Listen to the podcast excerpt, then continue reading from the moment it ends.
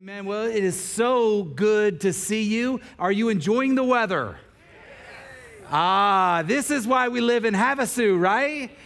Great weather. If you have your Bible or your Bible app, go ahead and turn to Luke chapter 6. Uh, we'll pick up reading in verse 27.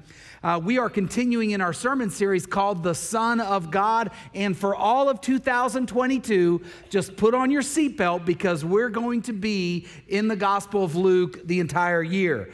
Now, if you did not bring a Bible with you, you're invited to use one of the Bibles located underneath the seat in front of you, under the seat in front of you, and turn to page uh, 1025.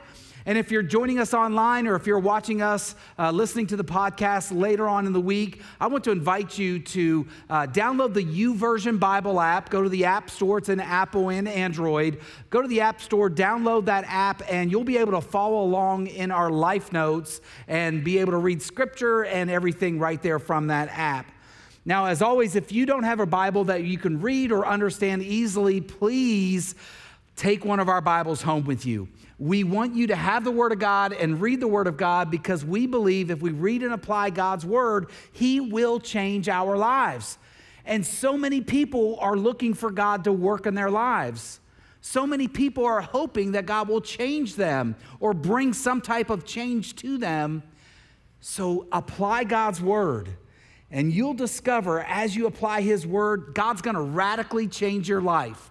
Now, for some, it's a word of caution. He might wreck your life for a little bit. He might turn your world upside down as you begin to apply it. But if you're looking for life change, apply God's word. Now, I know many of you guys know me. Uh, I'm Joe Donahue. I, my wife and I have four incredible daughters, but tonight I'm going to focus on one of them for just a, just a 10 seconds. Our youngest daughter, her name is Jessica. Uh, Jessica. I don't know what her name is. Thank you, Violet, sitting on the front row. Shut up. All right. I'm just kidding, just kidding. So, our youngest daughter, Jessie, she's a much like Tigger from Winnie the Pooh. She's always bouncing around. She's full of energy. She's full of light. She's always happy. Uh, and she brings a lot of levity to our house at times because often she'll say something or do something that's just funny. Well, the other night, as we were enjoying our family night dinner, one of my daughters started mentioning about something that happened at school and said, Well, so and so tattled on this person. Jessie piped up immediately and said something that surprised us. She said, Snitches get stitches.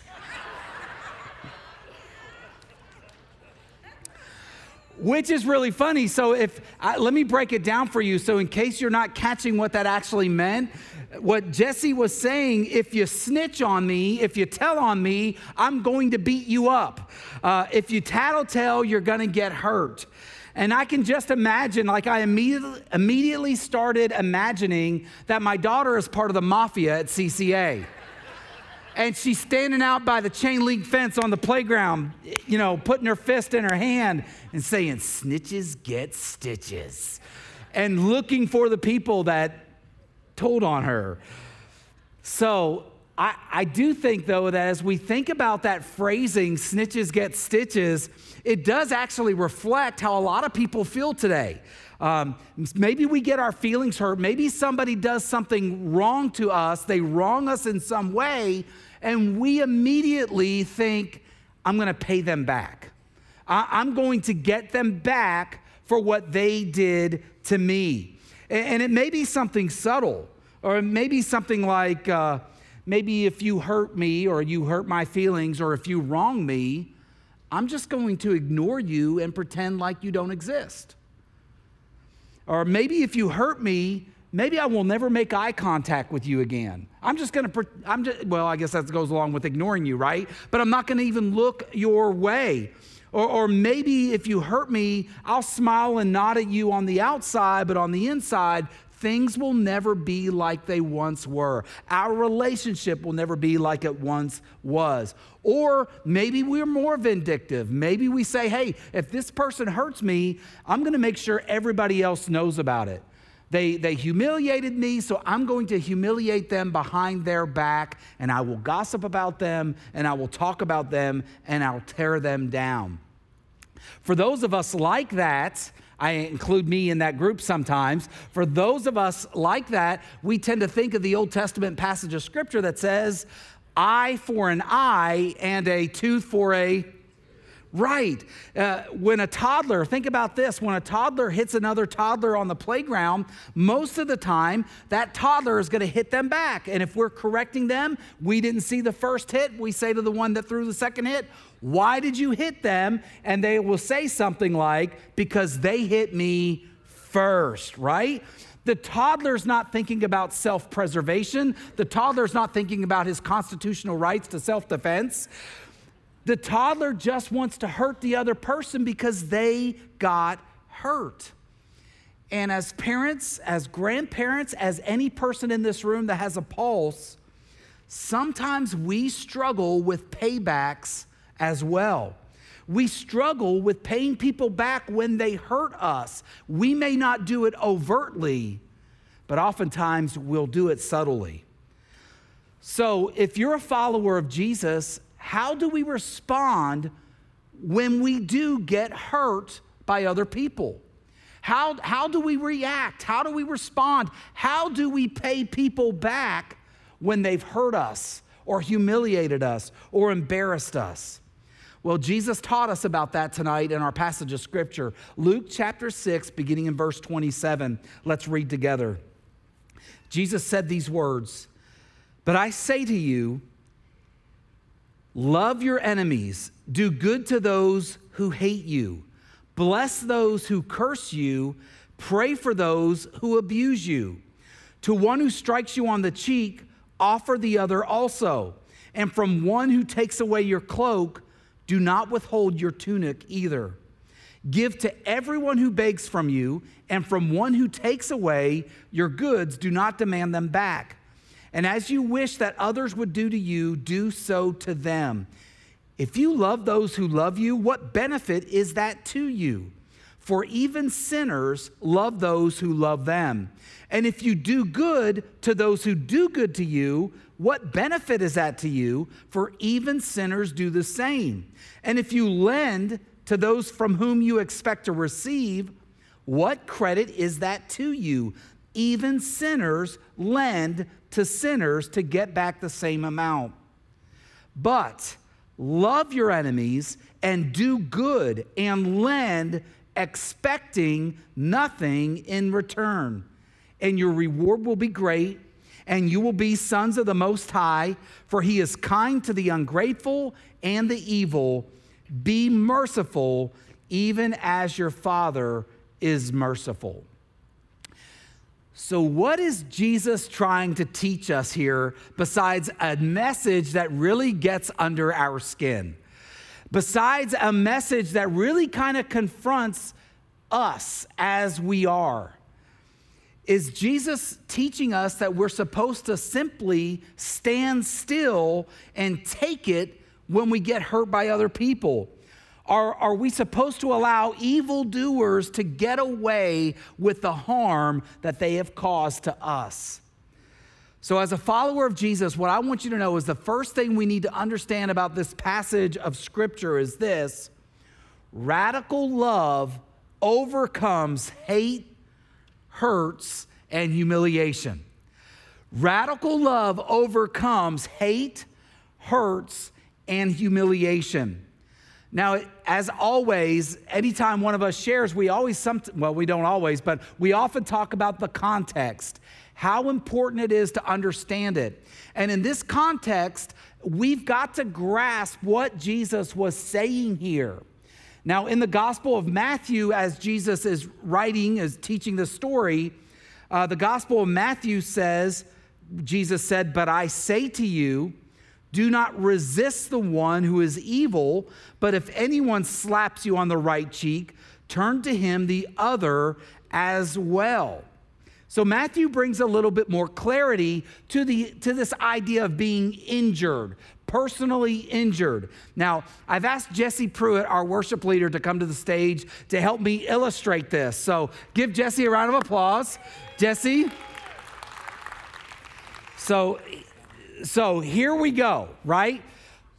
The passage of scripture that Jesus taught from, from Matthew is if someone strikes you on the right cheek, offer your other one as well. Hey, Jesse. Hi. Hey, how you feeling? I'm ready. He is ready. So, here's what's interesting about this passage. Did you know that only 10% of the world's population is, is left handed? Okay? So when Jesus was teaching this passage and he said, if someone strikes you on the right cheek or if someone takes their right hand and hits you on the right cheek, we're under the impression that someone is not going to hit with their left hand because most people who are right handed won't choose to throw or hit with their weaker hand. You ever tried to throw a ball with your weaker hand? You look rather silly, don't you? You ever tried to write? No. So we understand Jesus is teaching that if I was going to strike Jesse on the right cheek with my dominant hand, well, that's impossible normal swing. Because if I swing and hit him, he almost leaned into that. Did you guys see that? if I swing and I hit him, I'm swinging and hitting his left cheek. So if I'm going to hit him with my right hand, how am I going to do that? On his right cheek. Well, I could kind of swing around like this and do a little ninja fist punch or something, right? I could come across here and swing at him like that, but that doesn't make any sense. So, the way as I read this passage of scripture, understand it, if I'm going to hit Jesse on the right cheek, I'm going to reach down as hard as I can and come up and slap him across the face with the back of my hand.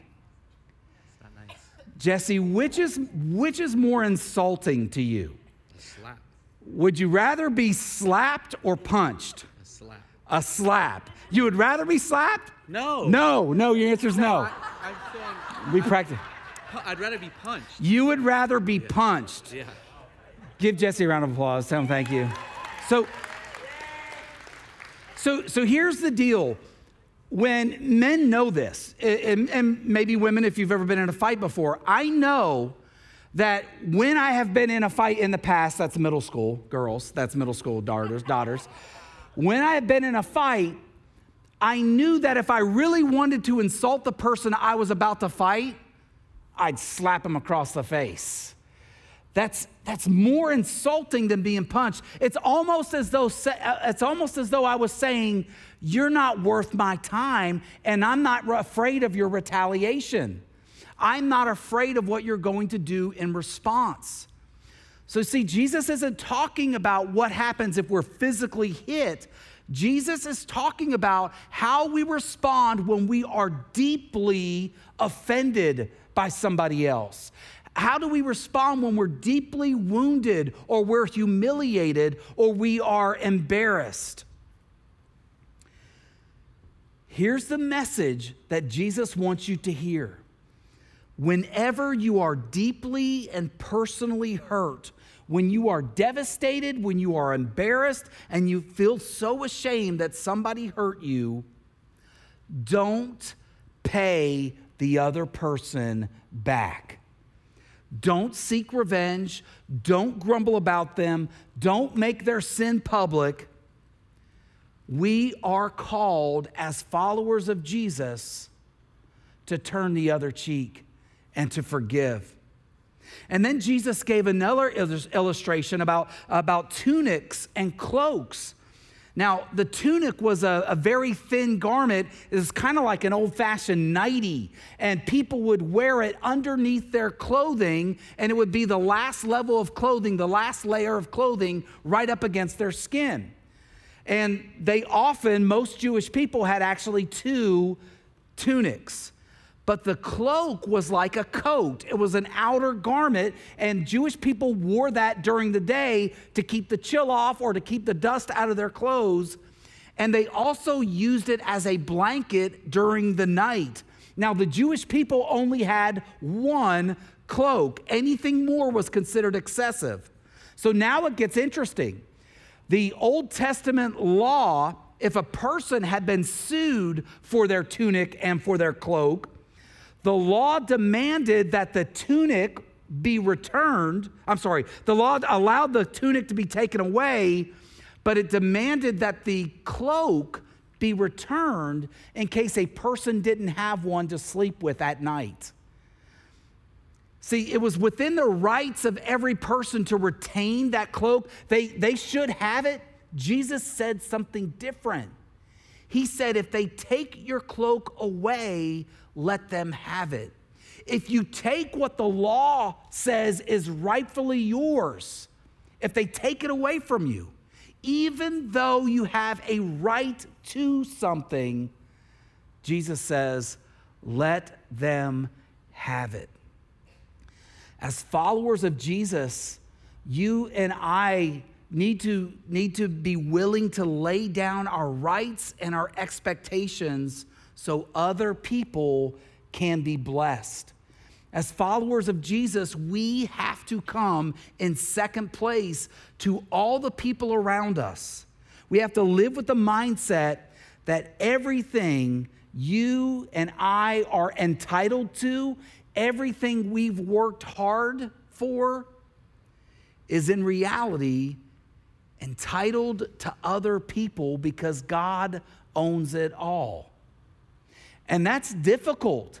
That's a difficult thing to do, but that is actually what Jesus is calling us to do. That's radical love. That's loving our neighbor as ourself. And then Jesus goes on to explain why, as followers of Jesus, we're supposed to treat other with forgiveness and with radical love. And the reason is this God loves the unthankful and the wicked. And by the way, that's me.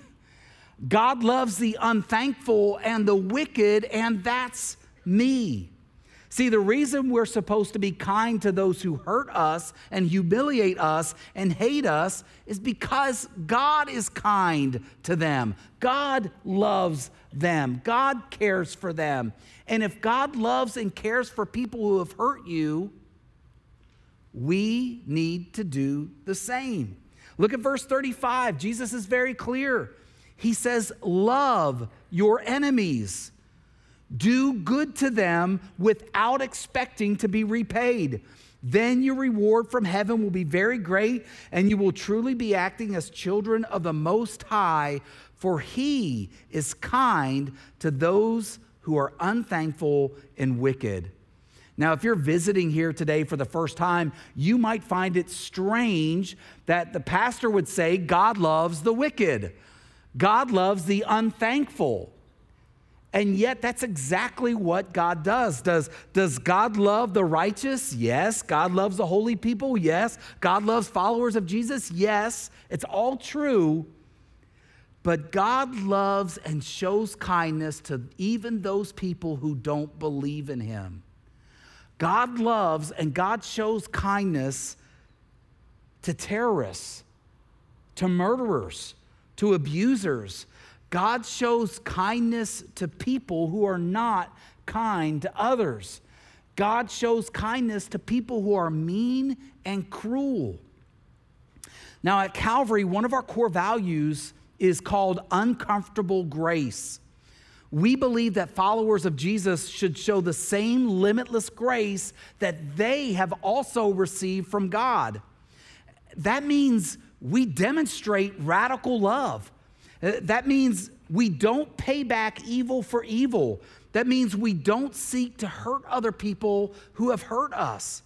We go out of our way to demonstrate God's grace in such a way it makes us a little bit uncomfortable. And it makes those around us maybe a little bit uncomfortable because we're forgiving those who don't deserve it. We're forgiving those who are unthankful. We're forgiving those who are mean. We're forgiving people who never apologize and are cruel, yet we forgive anyway. That's radical love. we love others and we forgive our enemies in such a way that we see them without one single fault. That's hard to do. That we look at other people who have hurt us as though they've never hurt us before. We look at other people that we would consider our enemies and say, you know what? I don't see them without a single fault. I, I don't see a single fault in their lives any longer. You know that's the same way that God sees you, right? You, you know that you and I were the worst of the worst. You and I were sinner upon sinner until the grace of Jesus changed our lives, uh, until we surrendered our lives to Jesus. And that moment that we surrendered our lives to Jesus, we were changed. And God now looks at us without a single fault. Paul provides this passage of scripture in Colossians 1. As he's writing to the Colossian church, he said, This includes you who were once far away from God.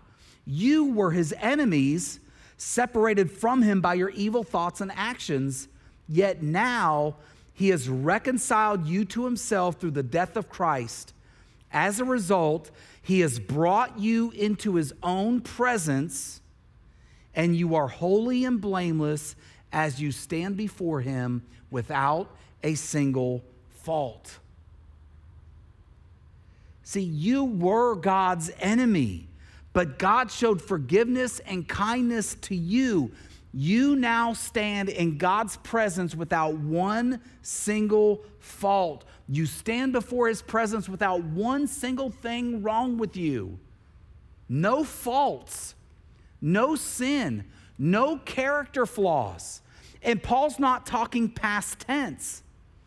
If, if you've come to a point where you have surrendered your life to Jesus, you've received Christ as your Savior, if you've understood that Jesus paid the price for your sin, you're in God's presence now from God's perspective without a flaw because of what Jesus did. He erased your debt, He took your sin upon Him, and He's made you new.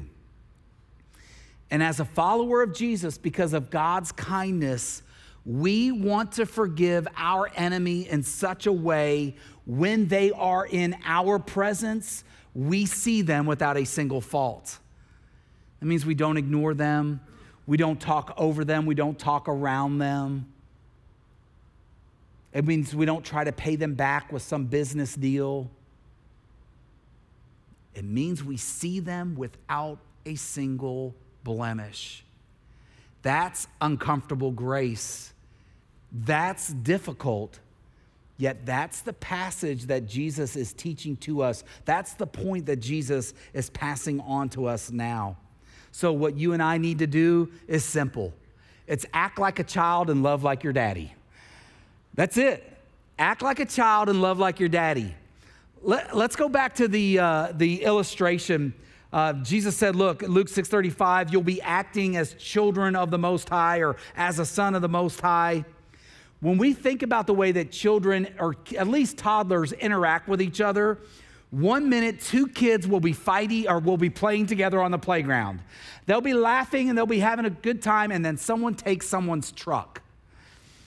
And then they're fighting and they're getting into it, and whether they're rolling around in the dirt, whether they're yelling at each other, and then the next second later, they're playing again and they're laughing again and they're having a good time and they're reconnecting through the way that they're interacting. They're, they would rather play and fight. I'm sorry, they would rather play and laugh than argue and fight.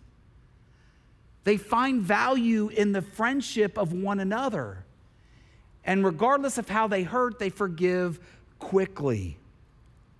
That's how we all need to be. See, we all need to forgive quickly. We all need to not carry grudges. We need to just act like God. Act like a kid, forgive like a kid, and really love the way that God loves. Love like your daddy. Look at verse 32. If you love only those who love you, why should you get credit for that? Even sinners love those who love them. And if you do good only to those who do good to you, why should you get credit? Even sinners do that much. And if you lend money only to those who can repay you, why should you get credit? even sinners will lend to other sinners for a full return. Jesus is telling us that even selfish, self centered people without Jesus can be nice and giving to those who are kind and nice and forgiving to them. Jesus says, Look, it's not hard to be nice when people are nice, but it is hard to be nice it is hard to be kind when we've been hurt. And that's what we're called to do. That's how we're called to live. So, spouses, forgive one another. Don't hold grudges. Parents, is there something that you need to forgive that your children have done? Forgive them. Don't hold things over their head. Do you have a coworker that you just don't get along with because of something they did to you in the past? forgive them. Write them a card, write them a letter, shoot them an email, text, and just say, I'm sorry, I've been carrying a grudge. As followers of Jesus, we're called to act like our Heavenly Father and be kind to those who are not kind to be kind to others. See, only selfish people are nice to those who are nice to them. Only selfish people love those who show love to them. Only selfish people pray for those who pray for them. Only selfish people give to those who give to them. Only selfish people forgive if people forgive them. Only selfish people are interested in forgiving and showing kindness to other people who are showing that to them. But but we're not called to be selfish. We're called to be selfless as followers of Jesus. That's the mark that Jesus has on our life is love for everybody. See, the more we learn to love others, and the more we learn to care for others, the less you're going to be offended by them. Peter writes in 1 Peter 4 8, most important of all, continue to show deep love for one another, for love covers a multitude of sins. So let's be like our Heavenly Father. Let's act like children. Let's love like our daddy.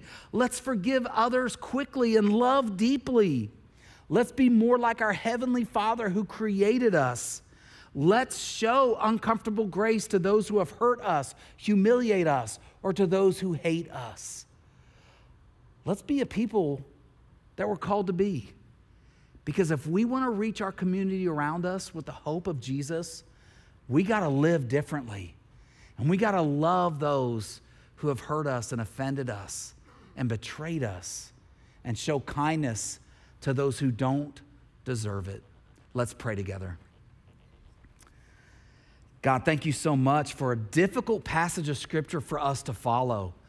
Lord, we want to confess and we want to acknowledge that it's hard to show and demonstrate the same type of forgiveness and compassion that you show to us. And that's why we're dependent upon your Spirit. That's why we're dependent upon your Holy Spirit bearing fruit in our lives. That the fruit of the Spirit of love, joy, peace, patience, kindness, goodness, faithfulness, gentleness, self control would pour out of our hearts and lives as we interact with other people, especially those who have hurt us. God, help us to be grace filled, graceful followers of Jesus. It's in Christ's name we pray. Amen.